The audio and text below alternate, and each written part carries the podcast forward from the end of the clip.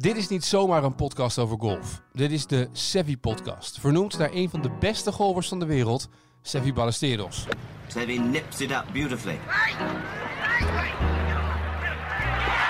De man die golf naar het grote publiek bracht, de Ryder Cup naar Europa haalde en als negentienjarige het Dutch Open al wist te winnen.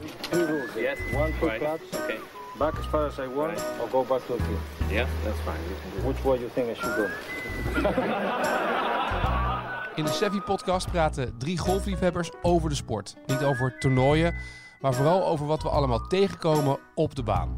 Rick is net een jaar bezig en speelt met handicap vijfendertig. Etienne speelt al ruim acht jaar en heeft handicap vijftien. En Jacob is pro bij Golfcenter Seve. Welkom bij de Seve Podcast.